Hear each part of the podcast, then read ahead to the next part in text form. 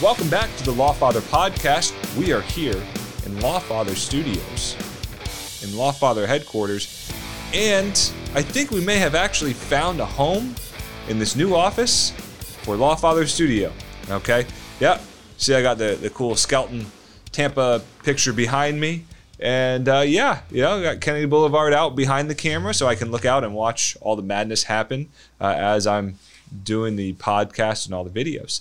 As always, be sure to follow Lawfather on all of our different social media platforms. It's greatly appreciated. And those of you who show us love in the comments, thank you very much. As always, the Lawfather podcast is brought to you by Franchi Law for all of your DUI and personal injury needs. So I want to talk about today, let's jump into a legal topic, a legal and sports topic. Those of you that have been with us from the beginning, the original kind of theory and thought process for the Lawfather podcast would be we would talk about some legal stuff, we would talk about some sports stuff, and kind of bring it all together. So interesting one today because it really blends those two avenues. And quite frankly, it's a big corporation that we're going to talk about. That's a sports corporation with a big, almost say larger than life individual that's involved. And quite frankly, until about 2 weeks ago, I had no idea that this person was subject of a lawsuit. And I only know because Jason and I were talking about topics for this show. Okay. And I think that's a really important part. So I want you to know and understand and consider the fact that, yes, I follow the sports world. Yes, I follow the legal world. Right.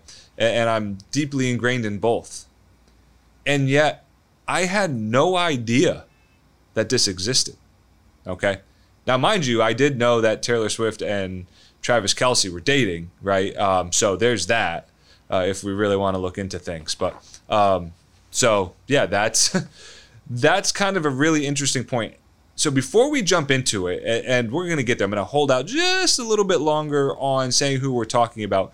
But I want to jump into a term that's going to come up in this, and I think it's an important term to define because it's, to me, until I actually sat down and read the definition, it's one of these terms that I feel like gets thrown around a lot, and I don't want to say it's a misnomer, but I've been around long enough and was in law enforcement when this term first started, and I feel like it had a little bit different meaning. I feel like it was, the gravity behind it was huge, right?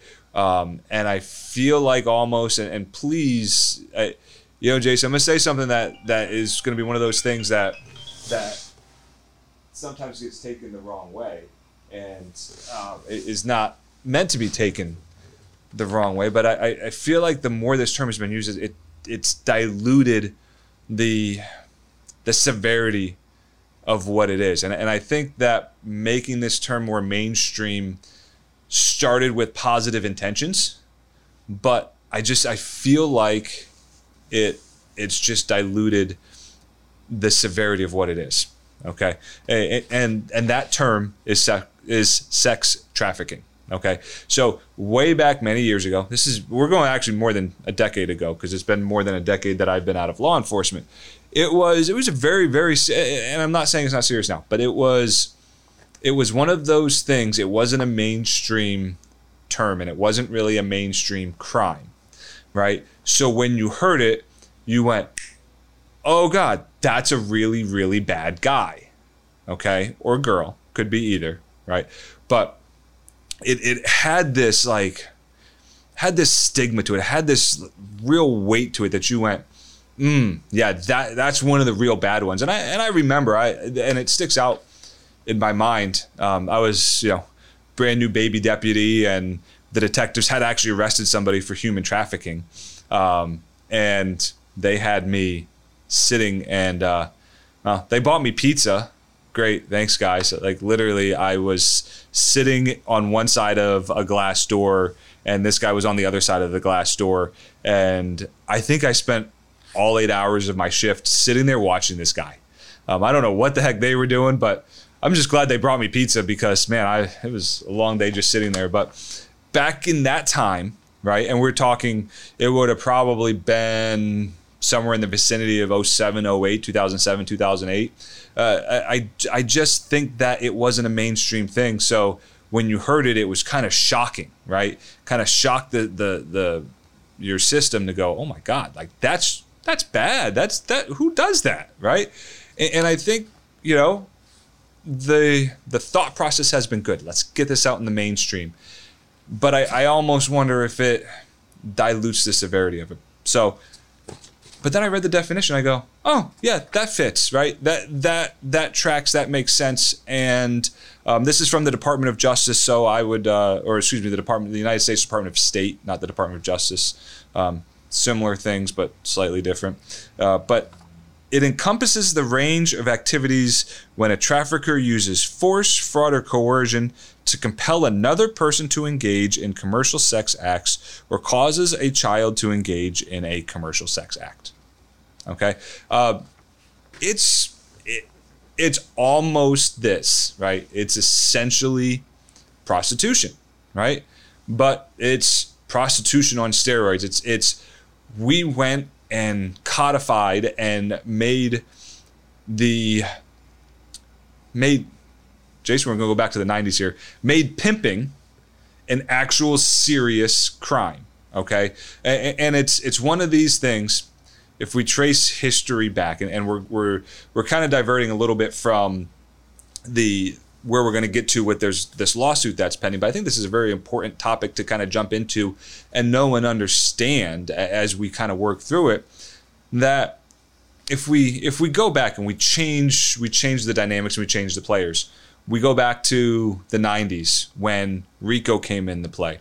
And RICO, although the federal government will stand on a stack of Bibles and say it was not actually designed to take down the mafia, okay. It actually in practice worked to take down the mafia. And what it was, it created this ability to go, you're not the one that's actually committing the physical act, but you're working with everybody else to commit that physical act. And you shouldn't get a free pass, okay? Real oversimplification of it, right? So I know those of you keyboard tough guys, you know, will drop in the comments how wrong that is, but that is a very, very simplified explanation of what that is. Yes, I do know and understand that there are many more layers to it than that, and it's more involved than that. But in a very simplified process, it's that, okay? And essentially, what's been done with sex trafficking, is to codify a crime that essentially makes pimping a crime. But without it, right? Like we almost have to change our view. Like we almost have to change the vision, right? And take it out of this Hollywood vision of what selling sex looks like, okay? And take it out of this, you know, it's an enterprise. It's, you know, or it's the guy at the motel, and we all know those motels in Tampa, right, Jason? You know, it's the seedy guy at the motel who's there, and the girls come in and out, right? And you know, they're giving him a piece of the money and this, that, the other, right? We kind of have to change what the stereotypical view of it may be, and understand that it's not that. It's not necessarily those back alley dealings, right? It's not what we saw on Law and Order SVU, okay? It's something different. It's something more buttoned up, right? More corporate, and I think we've seen that more and more. And once we dive into what it is, right? Once we dive into what the Department of State is telling us sex trafficking is, we can go, oh yeah, this is not a dilution of the topic. This is actually making it illegal to do something that people may have turned a blind eye to before, right? And don't get me wrong, they may have turned a blind eye to it before, but it doesn't mean that it was the right thing to do, right? We evolve as a country, we evolve as a people and a nation, right? So, and I think our laws and our worldviews can change based on that. If you're not sure that things can change, probably need to look back in history and watch what's happened in history, because, you know, look, there was, and I don't want to make this into more than it is, right? But look, there was a time in history that there were slaves. There was a time in history that women weren't allowed to vote because the thought process was they weren't smart enough to vote. Like, where in the mind were these things like, hey, yeah, this makes sense, right? So when you look at it, things evolve, things get better. We grow, right? As people, we grow as individuals, we grow as a nation, and we can codify these things to go, look, these aren't the seedy motel that, you know, people know, like, you know, the people that are there, that's what they're doing, right? The old, I don't even know if it's still the case. Jason may know, Nebraska Ave. The going joke would be like, you saw somebody walking down Nebraska Ave in Tampa. You knew what they were there for, right? I don't think it's like that anymore. Those of you, the Tiger show, what were the big cat lady and guy? Tiger King. Yeah, supposedly she was walking Nebraska Ave back in the day, and that was back in the day when, you know, nefarious things happened on Nebraska Ave. All of that brings us to this lawsuit that I didn't know existed until about 2 weeks ago. And as I mentioned at the start here, I only knew it existed because Jason mentioned it to me. It's like, hey, Jason, man, I need a topic for the podcast. I'm not really sure, you know, what to do this week. And we ended up doing something else that week. But, you know, be that as it may, he put this on my radar. And, you know, I dove into it a little bit more, and actually a little bit more has come out since then. So probably a good thing that we waited a little bit. But did you know that Vince McMahon is being sued? And by Vince McMahon, I mean the now retired head of WWE. All right. So let's unpack a few things here, right? Because we're not talking about some mom and pop shop, right? We're not talking about some behind the scenes guy. Right. And those of you who went through and saw a lot of the Hollywood stuff, right? A lot of the stuff that came out with Hollywood. Yeah, there were some big names, but by and large, like, I don't know if any of those names were quite as big as Vince McMahon. Like, that is a huge name. He has been around and in the public spotlight for 20 years, maybe more, 25, right? Long time. And to think that something of the magnitude of this lawsuit is something that has garnered really so little attention is mind-blowing, right? And not just the lawsuit itself, but the allegations that go along with it, right? How this has been kept so quiet and how it's not massive news, right, is just... I don't get it. I have no words to express the lack of understanding how we get to this point of there's just nobody really talking about it. I give you a little bit of history, right? Vince McMahon took over from his father when it was the WWF, the World Wrestling Federation. The World Wildlife Federation took umbrage and trademark infringement on WWF, and so the old WWF, the World Wrestling Federation, changed its name to, is it World Wrestling Entertainment? Yeah, WWE. Okay, so that's where that name change came from. That name change came a long time ago. Okay, since then they took over. They took over WCW. They took over a lot of the smaller wrestling. Formats that were out there that were essentially trying to overtake WWE at the time. It was big, but not as big in the late 80s, early 90s as it is now, right? I mean, we're talking about massive company, right? With many spin-off shows and just look, some of our biggest actors that we see right now, both physically and grossing-wise, you know, financially grossing-wise. Dwayne Johnson got his start at WWE. He's actually, by the way, from Tampa, or at least his dad used to train at Bally's on Hillsborough. I knew a lot of guys who actually used to train with him. I guess he's a little twerpy guy back in the day, but he's quite large now. Okay. Hey, look, we all go through those awkward phases in elementary, middle, and high school. So, he was no different. But that said, the WWE has given us some massive superstars, and kind of cool that some of them are actually from Tampa. We have John Cena. He's from Tampa as well. Another, doing lots and lots. And Batista's actually from South Tampa, right, Jason?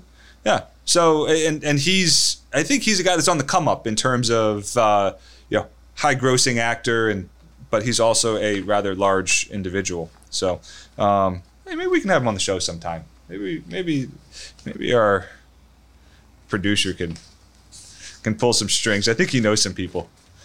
Anyway, be that as it may, let's the point being, WWE is big enough that it produced those stars, right? Without WWE, do you really think anybody knows who Dwayne Johnson is? Right? Probably not, right? Do we really want to go with, hey, do you think anybody really knows who John Cena is?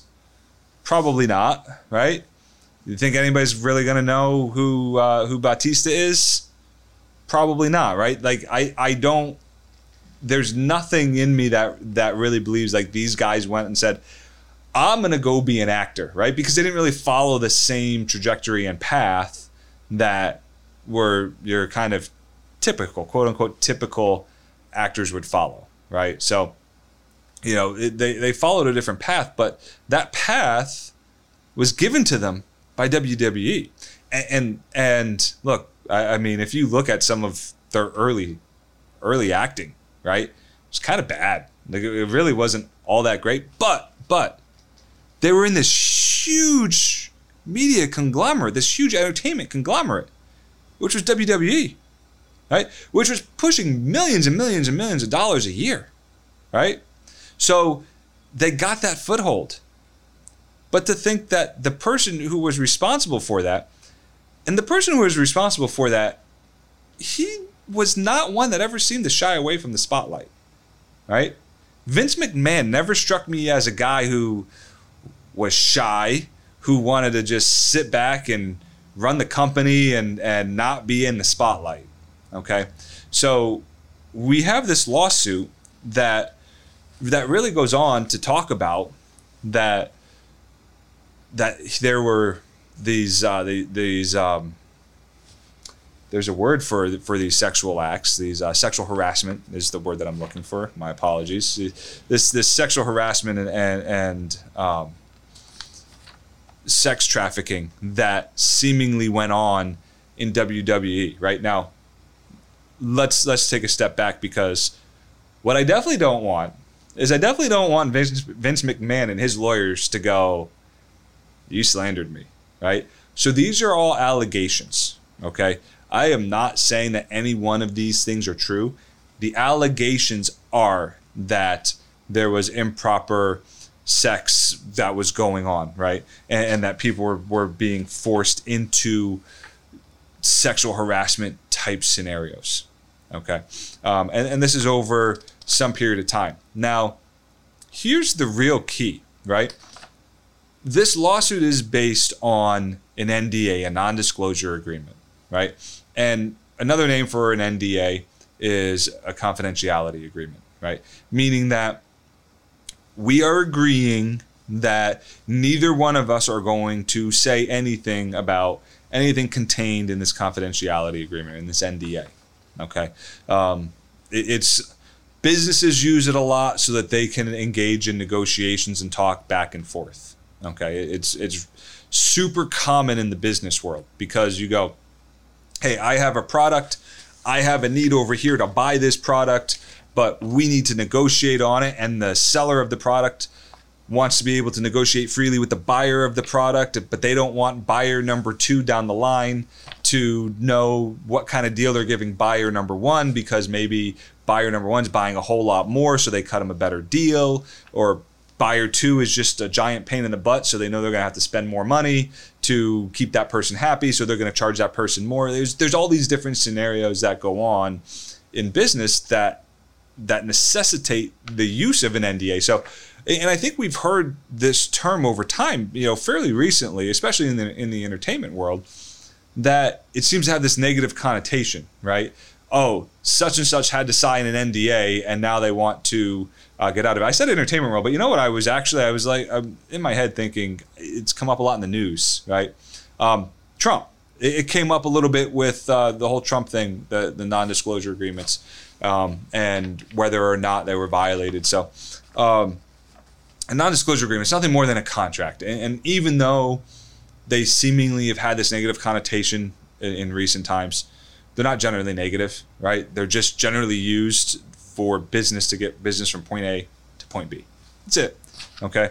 But here are the allegations. And what's interesting is John Laurinaitis, who is a part of the lawsuit, part of WWE, right, has actually taken a step back and gone, oh, wait a second, I want out of this mess. I am not a part of this, and everything that you're saying I did, Vince McMahon did to me, okay? Allegations, once again, I don't know any of this is fact. These are what the allegations are. But they are accused of violation of the Trafficking Victims Prevention Act, participating in venture in violation of the Trafficking Victims Prevention Act, negligence, civil battery, intentional or negligent infliction of emotional distress, and declaratory relief. All right, here's the deal. That's a whole lot of words, right? And that's a whole lot of different counts. Here's the two big ones. Because the reality is everything else, there's actually really one big one. Everything stems from that. The big one here is the violation of Trafficking Victims Prevention Act. What they're saying is that the allegation is that McMahon and Laurinaitis engaged in sex trafficking, meaning that for commercial purposes, they had somebody engage in sex acts or forced somebody to engage in sex acts, right? You got to have the force. You can't just go, look, there's a whole industry built on making money on sex acts, right? But they're not forced, right? So that force is what becomes the dividing line between okay and not okay. And yes, you can have the discussion that legal paid version, right? The unforced version has, you know, there's a strong element of it.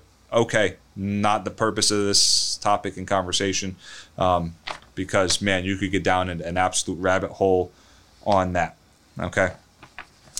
So what they're trying to do is hold these executives accountable. Now, this complaint stems from an alleged violation of a non-disclosure agreement. So the plaintiff, Janelle Grant, the original allegation is that there's a non-disclosure agreement that she was sexually harassed by McMahon, forced to do sexual acts, and supposedly she's not the only woman who was paid off by McMahon. Here's where the problem really lies. Vince McMahon allegedly paid these NDA payments, these non-disclosure agreement payments. So non-disclosure agreements are contracts. You have to have a promise, and there has to be some sort of essentially compensation for that promise, right? His promise was a promise to pay her money, right? And apparently he stopped paying her money. So it was money in exchange for silence. He actually allegedly was supposed to pay for her medical care and payments in exchange for silence, right? So there's that consideration that they had. That's one of the things that you have to have when you're talking about a contract, right? The problem becomes, right? So look, if he makes these payments, right, and fulfills all of his duties and obligations, and she breaches that non-disclosure agreement, even if the problem is you can't contract against illegal activity, right? But the question becomes, you know, was the activity illegal at the time, or is it illegal now? That's a whole nother question, and the retroactivity and the application of it in criminal law, it generally isn't applied retroactively. But that's a whole nother thing. That is another rabbit hole that you can go down and spend a lot of time trying to figure out. Okay. But the key here, the key here is the money that was used to pay. So the allegation is Vince McMahon didn't come out of his own pocket to make these payments. Okay. Apparently, these payments were made via the WWE account. Okay. Here's why this is a major, major, major problem. Okay. Because, for lack of a better term, this was hush money, right? Like, we've heard the term hush money. This was money being paid to somebody as part of a non-disclosure agreement, which means they were being paid to not talk. Okay. They were being paid allegedly to not talk about something that McMahon did, right? So let's understand that. But the problem is WWE is a publicly traded company. Do you know why that's a problem? Here's why that's a problem.